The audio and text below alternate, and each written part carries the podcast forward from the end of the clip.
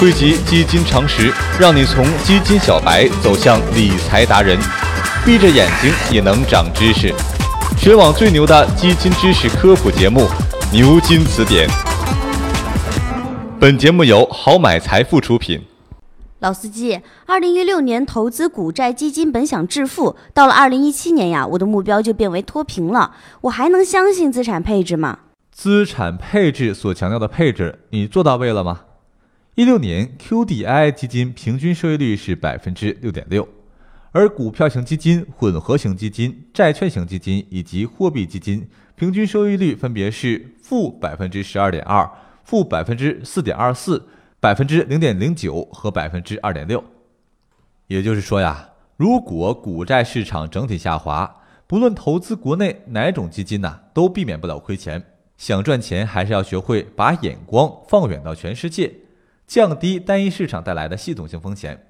比如一六年，中国 A 股下跌百分之三点零九，美国股市上涨百分之一三点四，美国 WTI 原油价格上涨近百分之四十，国际金价二零一六年全年上涨大约百分之九。总之啊，适当搭配下别的产品，就可以很好的平衡国内资产的风险了。但是想以个人身份进行海外投资血拼，这也得有资格呀。现在外汇额度管制呀是越来越严格了。想要轻松投资海外市场，不受到外汇条件限制，又能够实现较好的收益，QDII 基金是目前看来最便捷且已经耳熟能详的理财工具了。是呀，老司机，你快来普及一下吧。QDII 是合格境内投资者的缩写。旨在一国境内设立，经该国有关部门批准、有控制的，允许境内机构投资境外资本市场的股票、债券等有价债券市场业务的一项制度安排。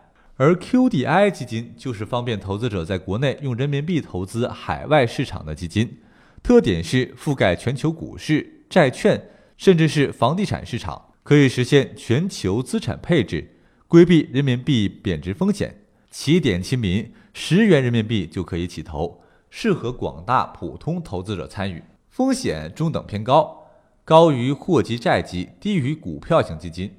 可是 QD 基金在以前似乎是比较冷门的，你不说呀，我都以为是这两年才有的，原来零七年就已经有了呀。是的，从目前的 QDII 基金状况来看，尽管海外市场那么大，但是 QDII 基金占比却非常低。与国内公募基金市场整体数量和规模相比，QDII 基金仅占约百分之五和百分之一。目前存续的 QDII 共有一百九十只，规模合计近八百亿元。QD 虽小，但是五脏俱全呐。QDII 型中也有股票型、混合型、债券型和另类型。其实现在 QDII 基金三分天下，主要分为三派：港股派、美股派、高收益债派。在公募三季报统计数据来看，一百四十只样本 QDII 基金中，三十三只港股市值占基金净值比超过百分之五十，三十只美股占比超过百分之五十，而投资高收益债的 QDII 有二十四只，而去年美股与高收益债都有近百分之十的正收益。另一方面，人民币相对美元一直在保持温和贬值，去年美元对人民币上升百分之六点一零。这样也不难，这样啊也不难解释为什么去年 QDII 型基金整体表现如此优异了。QD 果然很有发展潜力，但是 QDII 基金也有你想象不到的另一面。总体上，QDII 基金的费率比国内基金的费率要高很多。一只 QDII 基金的投资额少于一百万元人民币，六个月后赎回需承担百分之二点一的申购费用，高于普通股票基金的百分之一点五。不过，在网上申购 QDII 基金也能够省下很多。比如啊，在我们的掌机 APP 上购买，申购费最低可以优惠到一折，而且资金周转性较强。QDI 基金申购的赎回时间较长，QDII 基金一般申购确认需要一到三个工作日，赎回到账时间也比普通基金产品多出五到七个工作日，所以作为中长期投资配置更为合适。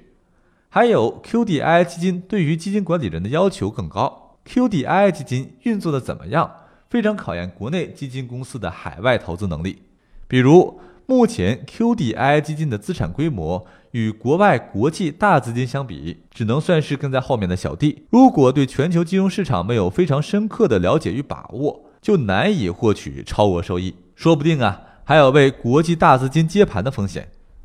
除此之外，投资海外市场不像国内市场消息那么灵通。总之，就是外来的和尚难念经，加大了投资难度。所以，对 QDII 基金的选择至关重要。那么，如何具体从类别和市场的角度出发选择 QDII 基金呢？